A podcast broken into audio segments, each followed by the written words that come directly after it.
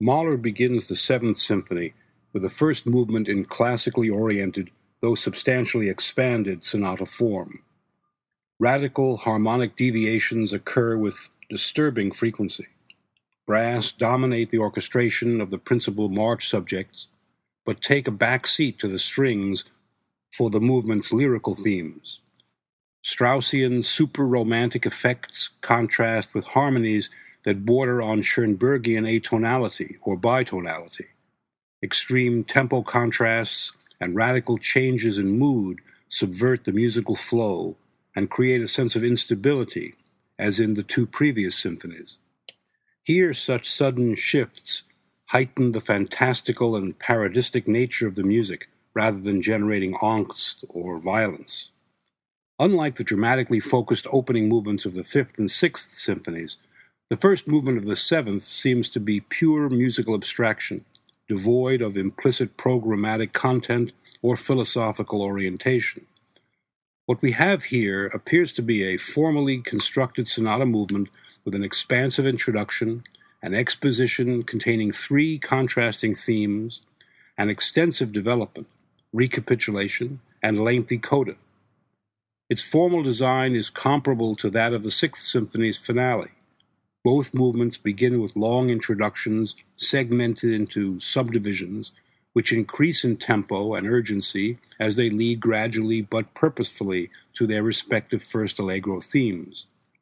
These introductions contain musical material that recurs during the course of the movement and contains elements that will find their way into the principal themes. Both movements also share a segment of galloping rhythms that brings Shostakovich's music to mind. The Sixth and Seventh Symphonies have other common elements. The first exposition theme of the Seventh's opening movement is closely related to its counterpart in the Sixth. Dotted march rhythms predominate. The interval of the Fourth plays a significant role in the more forceful themes. Both first movements have three main themes and the rhapsodic third subject of the seventh's opening movement recalls the Alma theme of the sixth. The first movement of the third symphony also shares some of these similarities in form and substance, particularly the integration of motivic material from the introduction into the movement's principal themes, and the appearance of recitative and arioso like passages in both first subjects, accompanied by long stretches of tremolos and funereal march rhythms. Because of the absence of any clear cut program, some commentators have extrapolated a night symbolism from the two Nachtmusik movements, the second and the fourth, to explain the first movement's darker aspects, while others focus on Mahler's comments about musical details to find evidence to relate the movement to the presumed night day subtext. Donald Mitchell describes the movement as an evocation of the dark side of nature.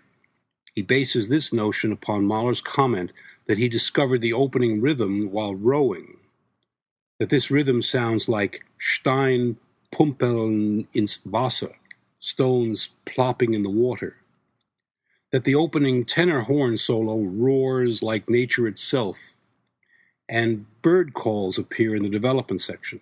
Mitchell also supports his claim by pointing to the predominance of minor key tonality, the use of heavy brass in the movement's dynamic themes, and the occurrence of weighty passages that evoke images reminiscent of the first subject of the Third Symphony's first movement, which represents the dark side of nature. Wilhelm Mengelberg suggests that the movement is dominated by the tragic and elemental power of death. Utilizing the night symbolism, he sees this music as evoking a dark night of the soul, lightened only by vain aspirations toward light and love. Paul Bekker views the movement in purely musical terms as a defiance of the perception of sound. He focuses upon what he calls the lack of consideration for harmony in the use of superimposed fourths, bitonality, and violent key switches bar after bar. Combining a consideration of form and substance Theodor Adorno suggests that in this movement, Mahler, quote, translates the achievements in form of the Middle Symphony allegros into the world of Wunderhorn fantasy. What seems lacking in these comments is an implicit inner program or quasi narrative conception comparable to those of the Fifth and Sixth Symphonies. Elements of parody, more easily identifiable in the second through fifth movements, seem absent in the first, or at least not obvious. Redlich's suggestion that Mahler merely reused the Sixth Symphony's first movement form, adding an extensive introduction comparable to the one crafted for the finale of that symphony, completely misses the point, for it is just this form that is the subject of parody in the Seventh Symphony's first movement. In the first movements of the second, third, fifth, and sixth symphonies, funereal or martial rhythms and corresponding thematic material evoke the tragic aspect of life or the image of a battle between positive and negative forces within the human spirit. The dark mood of the seventh's first movement does not persistently express suffering, anguish, or torment. No raging conflict tears at the heartstrings. The funeral march of the introduction may be lugubrious, but it is hardly mournful. It may be steeped in mystery, but does not engender angst or rage. Veiled harmonies in a minor key, rarely associated with tragedy, create instead an opaque, contemplative atmosphere. The opening funeral march is hardly tragic, when compared with its parallel subjects in the Third and Fifth Symphonies. Rhythmic support, unlike the rhythm of rowing, consists of double dotted notes that lend a Baroque quality to the introduction. Nor is the tenor horn theme with which the movement opens mournful or grim. The addition of a sixth to the harmonic basis of this theme undermines any such characterization. Frequent use of seventh intervals adds a tinge of the grotesque rather than the mournful, especially in conjunction with its incorporation into the melody of the funeral march rhythm. Death seems less horrible in this guise, despite the music's gray overtones and strange rhythmic and linear configuration. Even the principal themes do not project themselves as authentic dramatic characterizations. A comparison of the first theme of the seventh first movement with its counterpart in the first movement of the sixth is telling. The former has all the swagger but none of the heroic quality of the latter. Similarly, the lyrical third theme tries to be as rhapsodic as the Alma theme from the Sixth Symphony's first movement, but its feigned romanticism seems inauthentic and schmaltzy in comparison. To presume that Mahler simply lost his touch and failed to create another grand first movement is to seriously underestimate the depth and dimension of his creative genius. The first movement's overall tonal progression mirrors that of the symphony as a whole, beginning in the minor key and ending in the major. During the development section, modulations are so bold that tonal centers are sometimes difficult to determine. The tonality with which the movement begins is so strongly directed toward B minor that it takes some time to finally establish the principal key of E minor. For this reason, a few commentators consider B minor to be the seventh principal key. A hint of C major is heard briefly during the development section, foreshadowing its appearance as the predominant key in the finale, where its sun drenched brilliance will dispel the shadows of night evoked in the fourth movement. Horn signals, bird calls, march rhythms, and brass chorales recall many first movements of Mahler's previous symphonies. But here they seem ill used, sounding banal rather than heroic, pastoral, or spiritually uplifting. Even the opening funeral march tread not only fails to evoke a sense of either mournfulness or dread, turns into an energetic gallop that races into the aggressive march of the exposition's first subject. The characteristically funereal rhythm is broken apart and transformed into melodic material by modifying it with false relations and dissonant intervals. It is unclear what instrument Mahler actually intended by the designation tenor horn or tenor tuba in B flat for the opening theme. He might have been referring to a German tenor tuba but its timbral quality is too distended for the opening theme. Norman Del Mar suggests that Mahler meant a tenor sax horn, which was an obscure instrument even in Mahler's day. Most conductors use a baritone horn, the timbre of which seems appropriate for the tenor horn part, although its very name seems to contradict Mahler's denomination of a brass instrument in the tenor range. The first movement begins with an extensive introduction consisting of four subsections that contain thematic and rhythmic material that will be used in the principal themes of the exposition, a characteristic of Mahler's creative process. In a slow tempo, the movement starts off with a Baroque like rhythm that is more likely to have appealed to Mahler because of its appearance in several of Verdi's operas during scenes that deal with the death of the hero or heroine. Here are three brief examples. First, from the last act of La Traviata.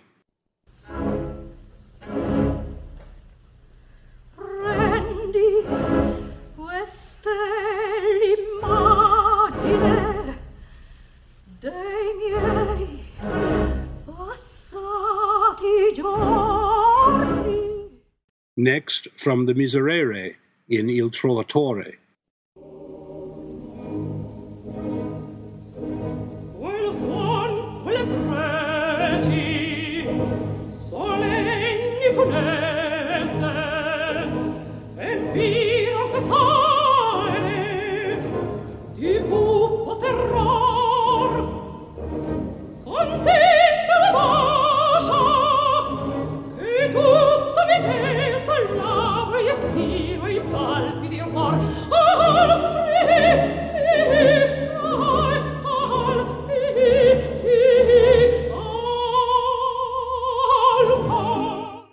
And last, from the finale of La Forza del Destino.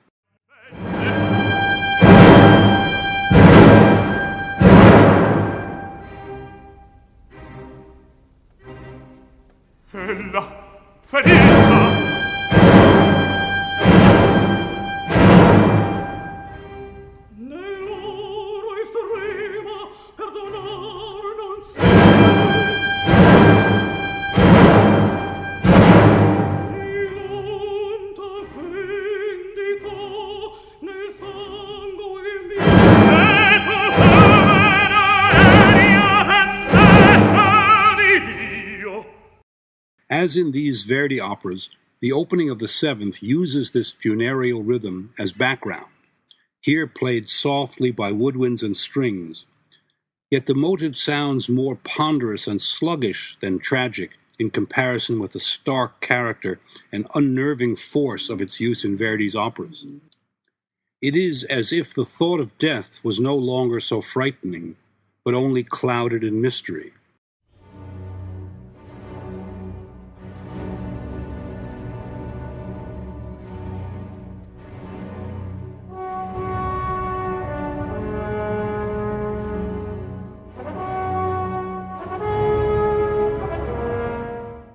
The tenor horn enters in the middle of the third measure to play a theme that is based in part upon the Verdian motto rhythm. Intervals of a seventh give it a grotesque character, but fail to engender either sorrow or terror. Mahler cleverly introduces the motive of the devil's dance as a natural outgrowth of the Verdian rhythmic figure, given that both are based upon dactylic rhythm, long, short, short sometimes reconstituted into anapestic rhythm, in reverse, short, short, long. A comparison of the opening measures of both these symphonies is quite revealing. Here is the related segment from the Third Symphony's first movement.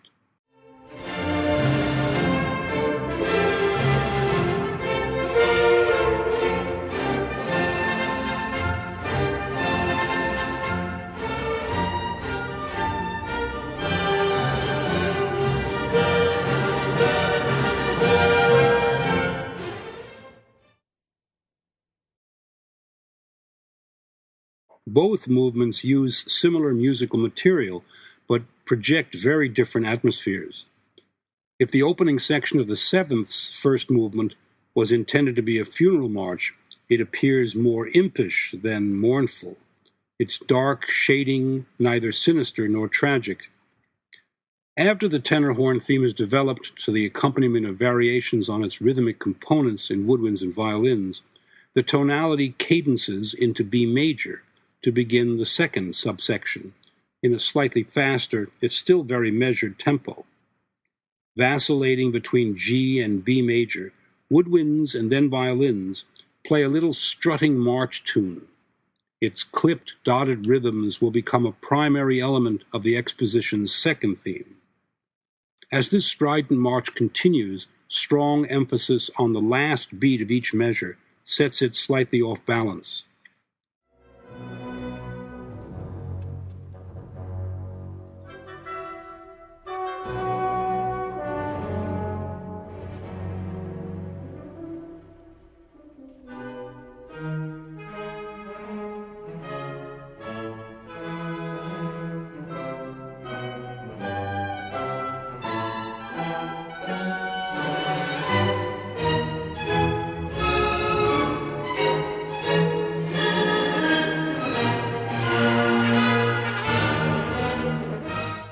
As we just heard, in the last two bars of this subsection, a trumpet and then horns play a fragment of the tenor horn theme, consisting of the anapestic figure that is derived from the Verdian death motto, as an inverted version of the Devil's Dance motive.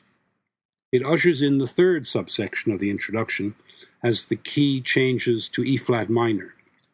The Verdian rhythmic motto is now played more rapidly as accompaniment for a new forceful march theme in the trombones that anticipates the exposition's first theme.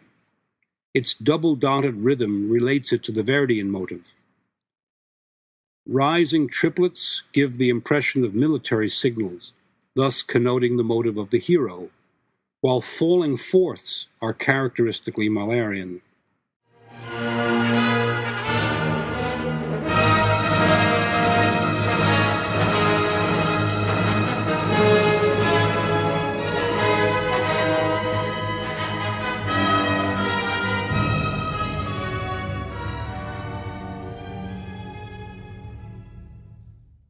The music suddenly slows down and comes to a complete stop midway through what appears to be the beginning of further thematic development. The opening measures of the introduction return in B minor and in the original tempo. Again, the funereal rhythm sounds muffled against the tenor horn's bold statement of a variation of the trombone's marching tune from the preceding third subsection. It appears to be a variation of the tenor horn's opening theme a solo trumpet develops this thematic variant briefly. When the strings restate the trombone's version of this marching tune to the propulsive Verdian rhythm played by the horns, the tempo begins to press forward. Horns wrest the theme from the strings and the woodwinds, while strings pick up the underlying rhythmic pulse. Violins and flutes embellish the theme with waves of intermittent rapid flourishes on increasingly extended 30 second notes. When the tempo becomes even more lively, the Verdian motto rhythm attains a full gallop, accompanying the trombone theme, here played by horns as if moving toward a preordained goal.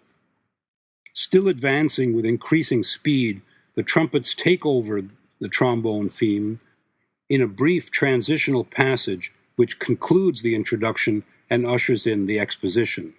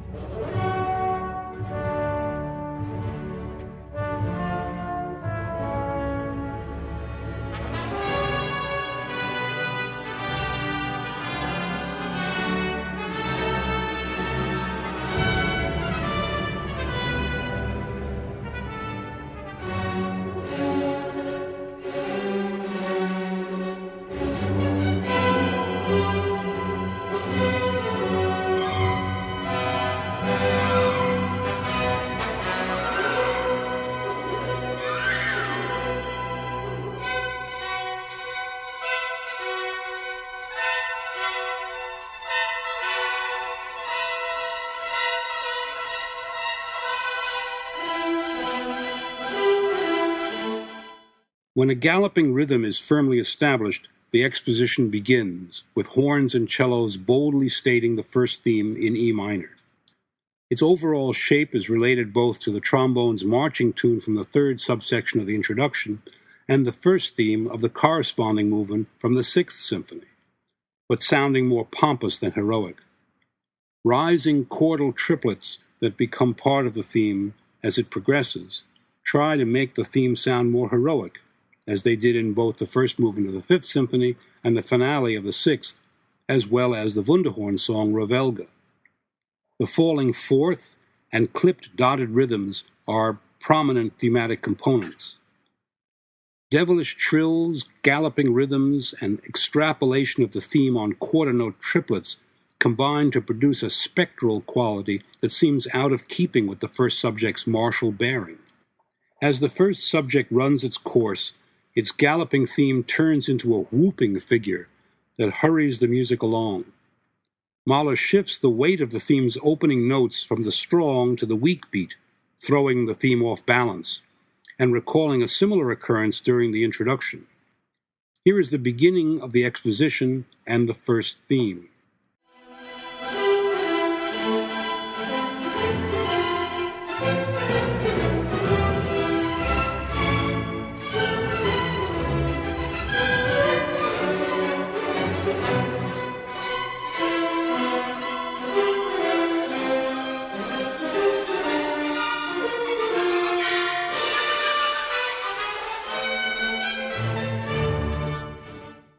As the first theme quiets down quickly in the bass, strings jump in at mid measure with a forceful thrust to begin the second theme in B major.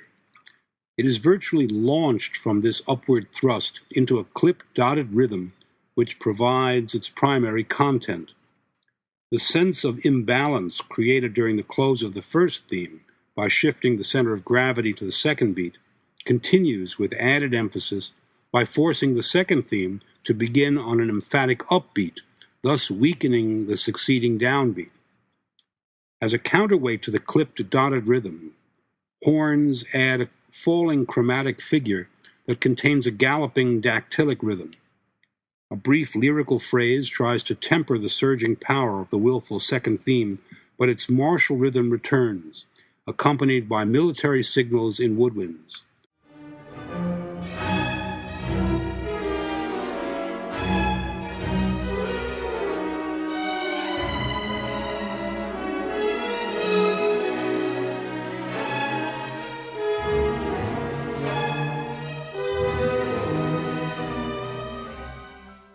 Without preparation, the first theme suddenly returns in the home key on winds and bass strings, with violins and then timpani urging it forward on the galloping rhythm.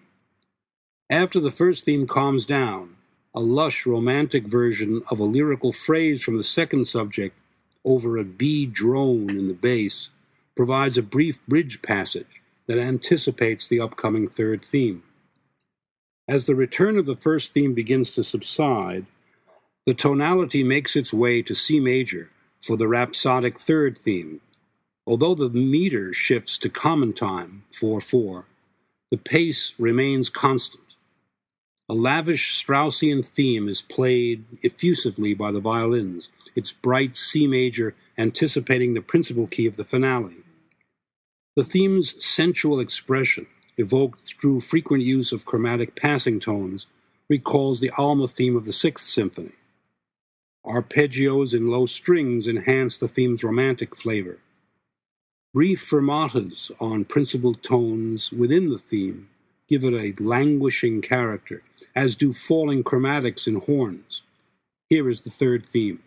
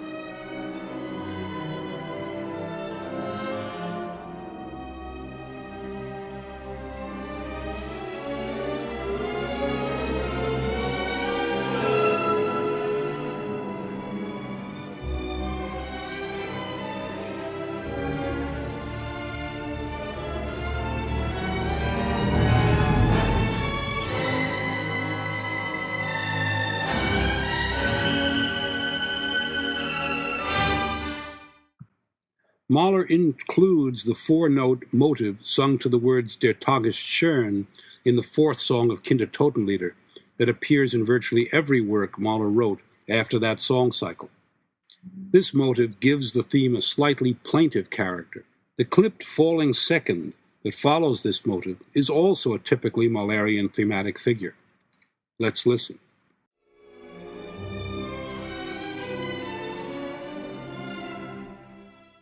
Mahler elicits a sense of deep yearning in a repeated figure based upon the motive of longing in violins.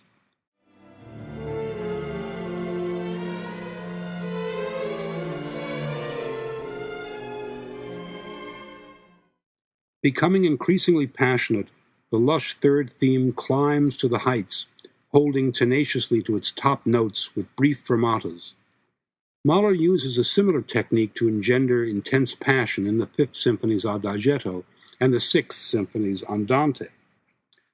As this amorous theme continues, a single measure in C minor intrudes like a dark cloud, but a strong chromatic pull upward into the major quickly wrests the theme away from the clutches of disaffection. For it surges forward once again, ablaze with ardent passion. As the third theme reaches its high point, the key changes to G major, and the allegro tempo flings the third theme aside for the return of the first theme with its impulsive energy undiminished. Here, the first theme reappears not in the treble but in the bass, against a rising counter theme in the treble on dotted rhythms. The martial rhythm of the introduction's second segment now returns with biting acuity in winds and strings sounding rather devilish when played on the glockenspiel. Quickly, the tempo becomes more vigorous. The reprise of the first subject ends the exposition with the downward pull of the march tune from the introduction's second subsection. This stalwart march may be sourced in Totenfeier and recalls the heroic subject of the Sixth Symphony's first movement.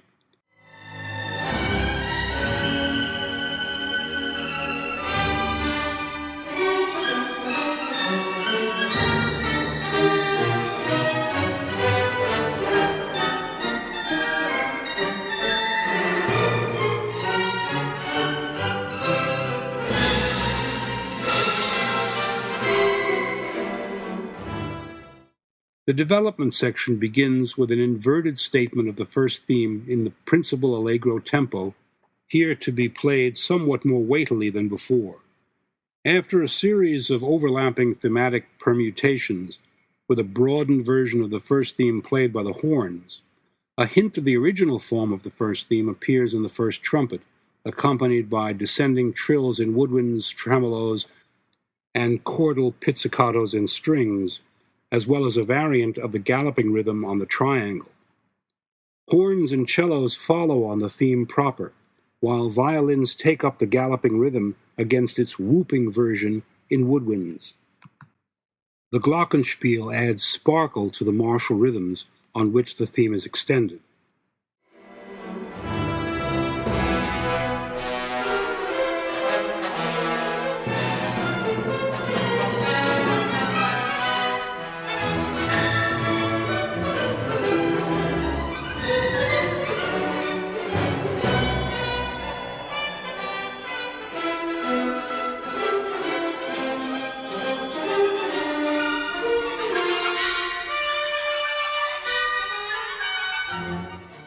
Without much ado, the second theme jumps in as the first ends. Mahler now subjects the second theme to a variety of developmental techniques, focusing, as he did with the first theme, on inversion and canonic imitation. The Devil's Dance motive makes an appearance, adding a sinister quality to the music, but also recalling the introduction. While the galloping rhythm and the falling quarter note couplets associated with the first theme are included in the development of the second. Slyly, the tenor horn sneaks in for a moment with the opening phrase of its introductory theme, set against the Verdian rhythm, as the tempo becomes more moderate for a brief bridge passage to the next section.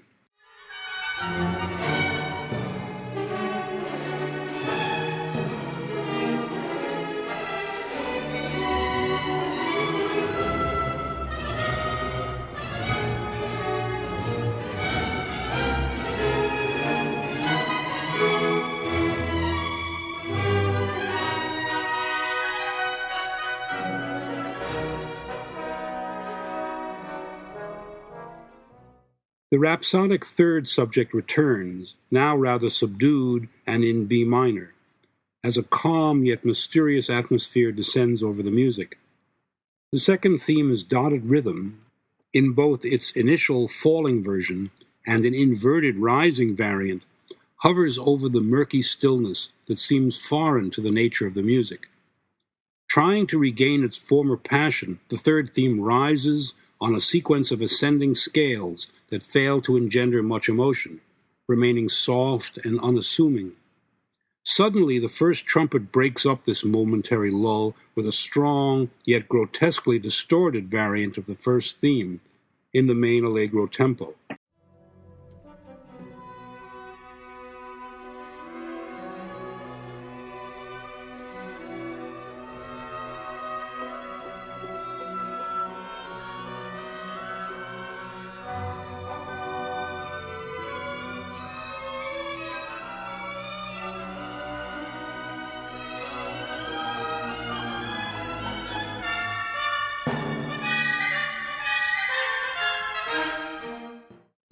Three principal themes now combine in fascinating contrapuntal interplay.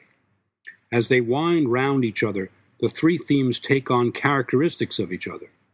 Even the march rhythm appears, but as an unaccustomed accompaniment to the lyrical third theme. It is a remarkable feat of dexterity to combine such diverse thematic material so that they fit together naturally and even become integral parts of each other. As the third theme tries to break away on an ascending sequence of the Der Tag ist schön motive, the march tread of the introduction's second subsection enters in muted brass, ushering in the return of the exposition's second theme, as the key signature changes to G major. This time, the clipped, dotted rhythm that initiates this theme is played on the first beat instead of as an upbeat into the measure. The descending chromatic figure, played forcefully by the horns, is reconfigured to sound like a fragment of the Verdian rhythm. The motive of the hero, presented by trumpet tattoos, thus far absent but not unexpected, appears in the first trumpet on a military signal in rising chordal triplets. It soon replaces the descending chromatic figure from the second theme. For a moment, the third theme tries to assert itself on a sequence of rising eighths, seeking to displace the shades of darkness. At the height of this ascending phrase, the third theme is engulfed by the falling dotted rhythmic thrust that begins the second theme, and increasingly prominent military horn calls. A powerful stroke on the glockenspiel and triangle cuts off the second theme, and the music quiets down on sustained violin tremolos, we'll hear the passage that leads into the reprise of the second theme and beyond.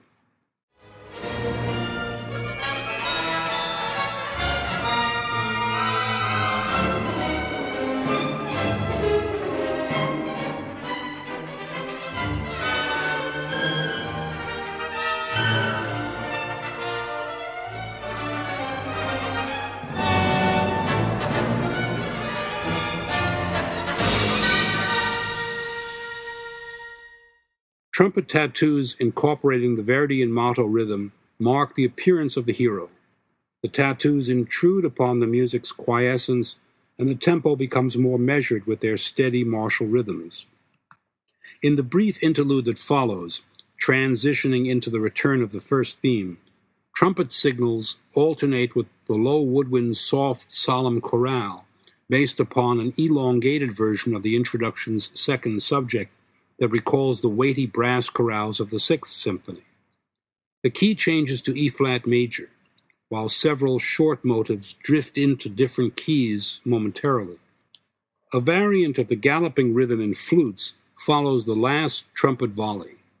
Again, a mysterious atmosphere beclouds the music with shades of night, until an oboe enters with the falling clip dotted rhythm of the second theme.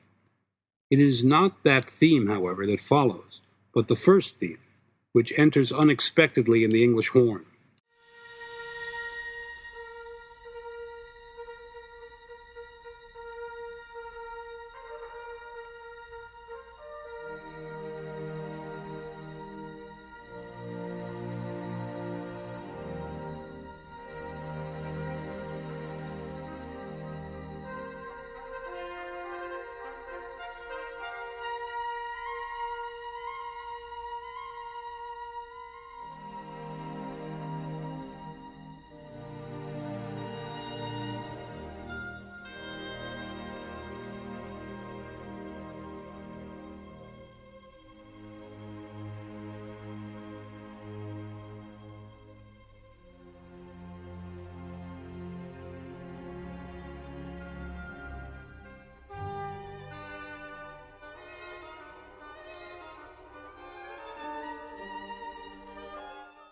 Uncharacteristically, this martial theme is played quietly and calmly in contrary motion between the English horn and solo violin against a sparse orchestral background. The first theme is then extended on the rising chromatic eighth note sequence from the third theme, against triplet tattoos from the second theme, played staccatissimo by the first flute. Once again, Mahler brilliantly combines elements from all three principal themes so as to make them virtually indistinguishable. Emphasis on the dotted rhythmic figure of the first theme's second measure makes it sound like the second theme, which begins on a dotted rhythm developed independently. Although the Verdian motto rhythm is absent here, the marching pulse is established and maintained by stringing together march themes Muted low strings create an aura of mystery on the introduction's second subject, itself a little marching tune, after which oboes and violins play the staccato rising triplets that ended the initial statement of the first subject. This segment closes as the clarinets, who are asked to play like trumpets, call out demonstratively on an inversion of the opening clip dotted rhythm of the second theme, played over the major to minor chordal motive of fate punctuated by a vibrant stroke on the glockenspiel.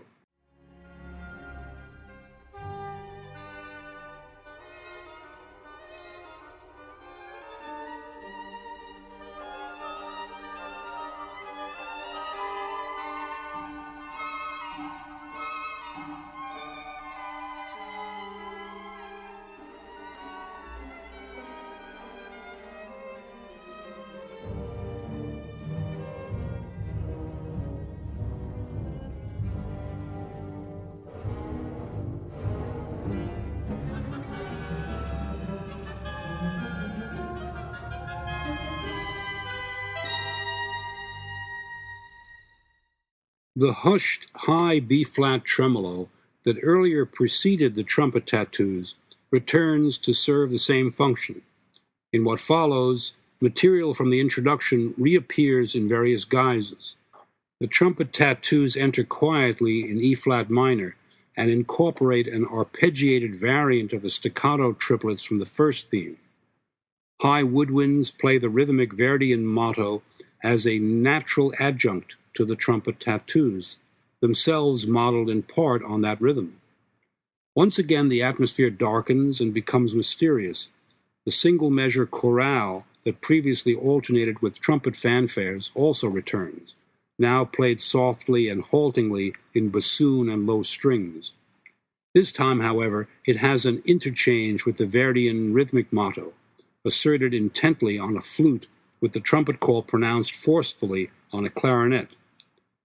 Trumpets quietly add the upward thrust of the inverted dotted rhythmic figure that preceded the return of the fanfare chorale segment and is sourced in the second theme. A luminous glow emerges from the brass and cellos as they softly and gently intone the arching motive of redemption, followed by an inversion of the dotted rhythm that begins the second theme.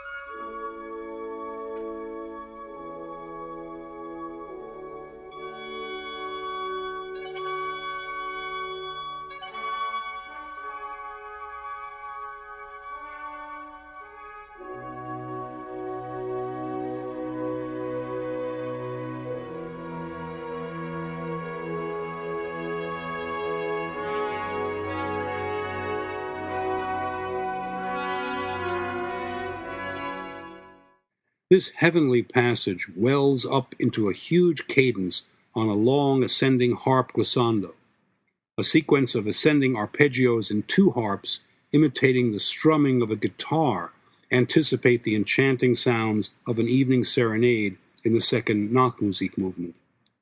Bathed in billowy arpeggios embellished with woodwind trills, luxuriant violins rhapsodize on the third theme in B major, as if transported to a state of pure bliss. No sooner do the violins begin their rapturous treatment of this theme than two horns quietly state the beginning of the first theme, while three trumpets whisper tattoos from the preceding section with the rising dotted rhythmic figure that might serve as a summons to battle if projected more strongly. In a very broad tempo, the third theme combines with fragments of the first theme and the little marching tune from the introduction's second subsection, punctuated by intermittent references to the Verdian rhythmic motto. The juxtaposition of lyrical melody with flickering rhythmic figures anticipates a similar contrast between melodic and rhythmic material in the second Nachtmusik. Though interwoven, these diverse themes create a surprisingly light textured musical fabric. Their contrapuntal interplay builds to a climax of profound pathos. It features the Der Tag ist motive from the third theme, combined with a descending chromatic variant of the introduction's second subject.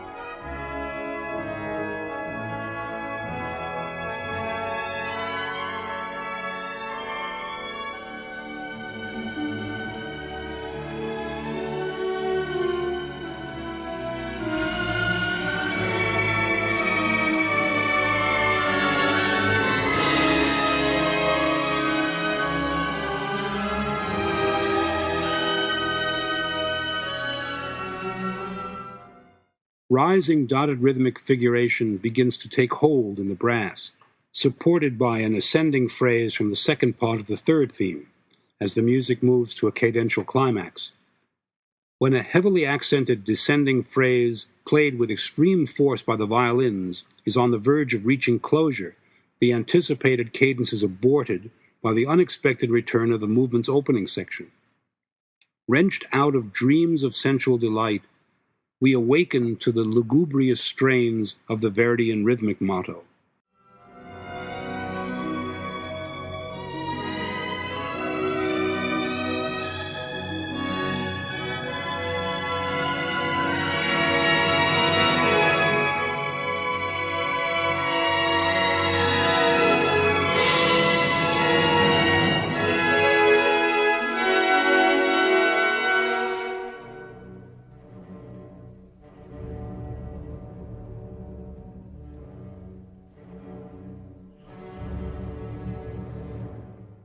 It feels as if the bottom just fell out of the music, and we are left at the ground floor with the introduction. It is also an unusual but not unprecedented deviation from standard sonata form, using the introduction as its own quasi recapitulation, which also functions as a transition to the reprise of the first theme. A string bass replaces the tenor horn on the opening theme's falling dotted rhythm and the theme continues on trombones, accompanied by the Verdian motto rhythm. After a few measures, the tenor horn reappears, playing not only its own distorted tune, but the exposition's first theme as well. Shuddering thrusts of string tremolos chill the atmosphere. Trombones add their own inverted version of the tenor horn theme. Then the tenor horn begins to wander off into the realm of the third theme, with its passionate, yearning phrase on sequentially rising eighths, as the tempo presses forward.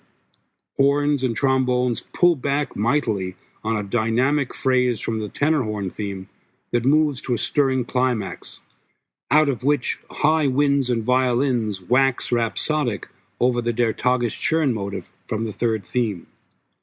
The harmony cadences to B major, only to plunge back into the minor.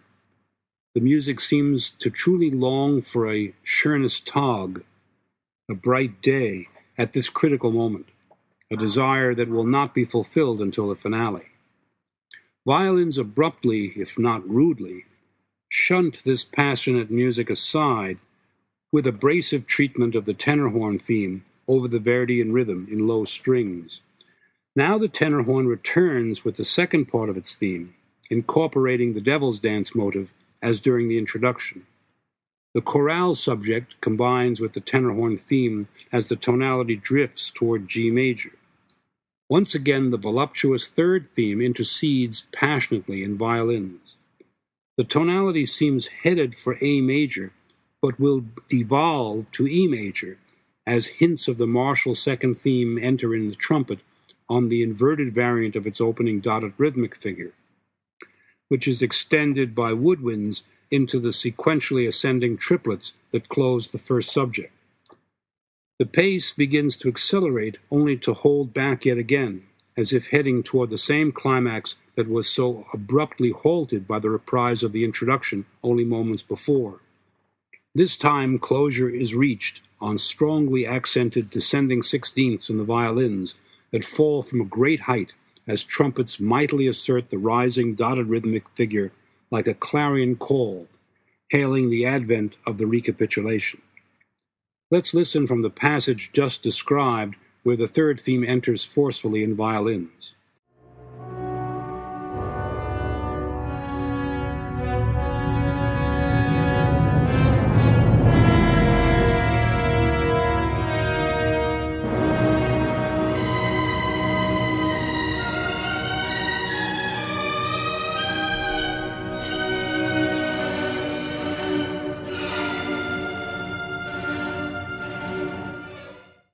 Brass and cellos begin the recapitulation with an augmented version of the first theme in E major, set against the galloping variant of the Verdian motto rhythm.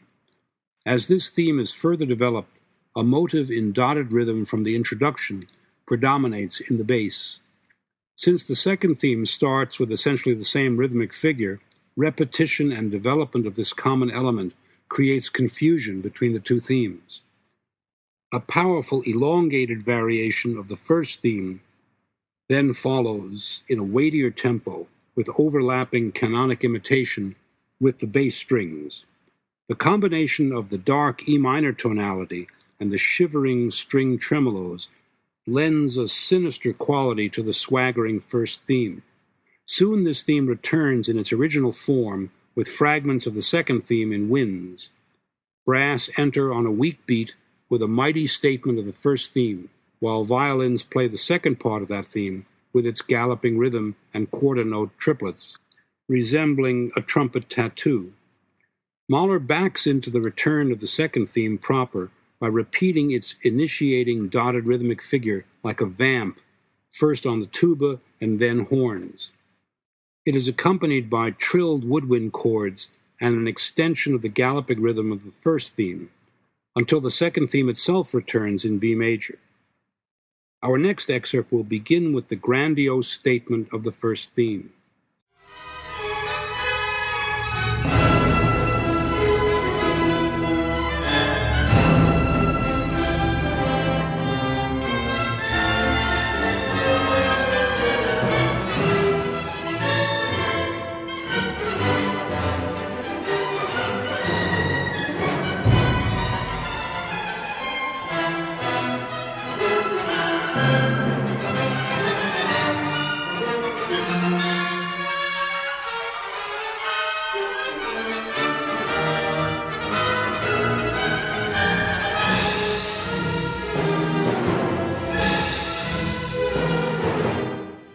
As with the first theme, the joie de vivre second is treated contrapuntally.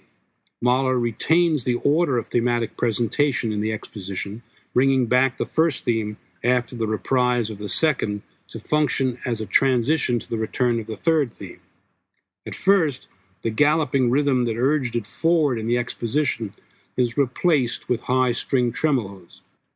Then the first theme comes back on the timpani and bass strings, gradually diminishing until the violins swell into the third theme in a fascinating example of Mahler's telescoping technique. The third theme enters tenderly in violins in mid course and in the first theme's key of B major, only to re establish its tonal independence in G major only three measures later. Here is that remarkable transition to the third theme in midstream.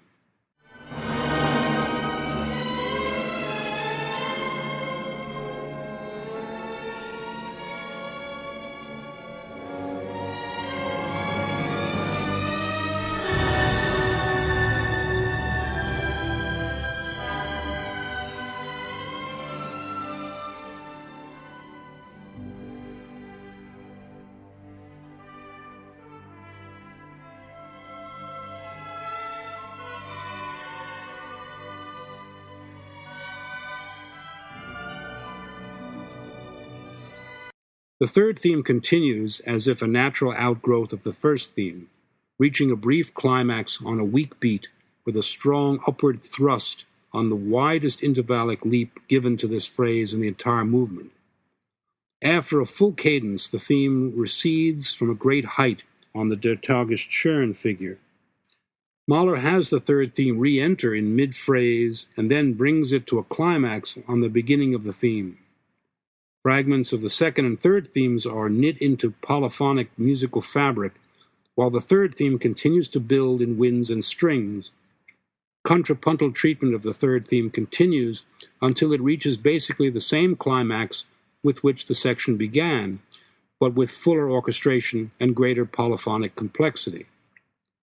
Instead of releasing pent up tension, the climax increases it as the thematic material becomes more agitated and impassioned. After the music gradually rises to a great height, the introduction's jaunty marching tune in E major returns in a more lively tempo, re-establishing the march beat that leads into the coda.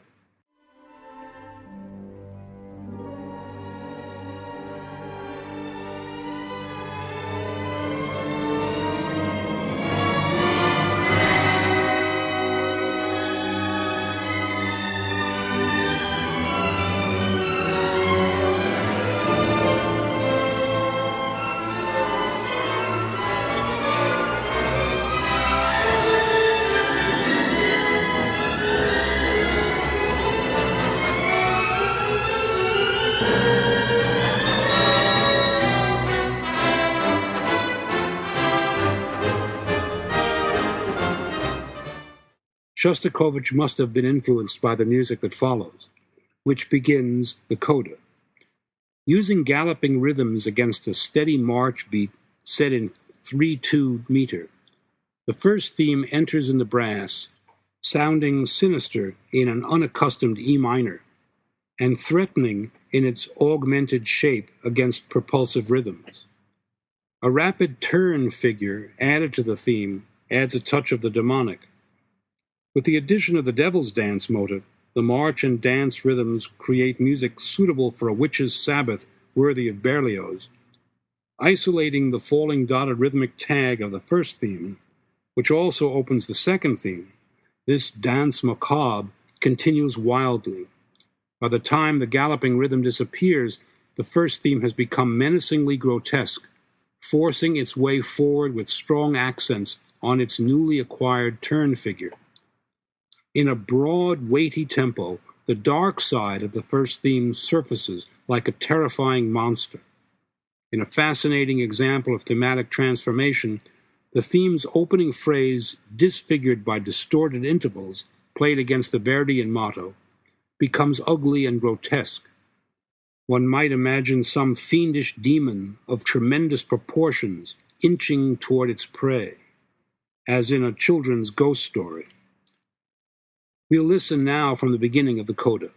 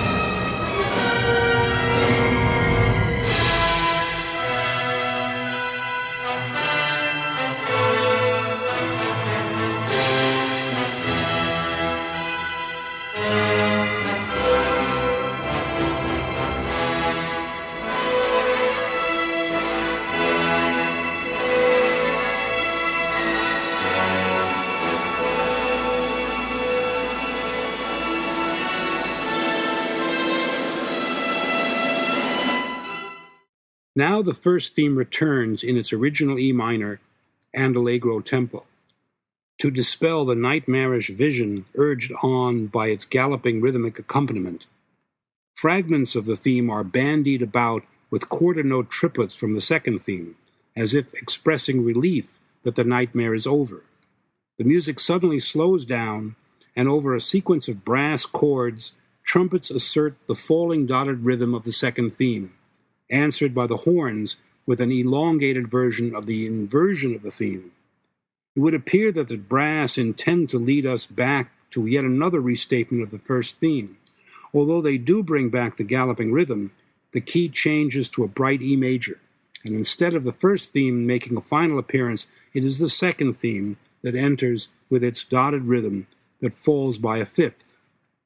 With a robust assertion of this rhythmic figure by the full orchestra, the movement ends with a dynamic thrust. Like the sixth first movement, the seventh ends not with the first theme, but with the second. Our last excerpt will begin just before the return of the first theme.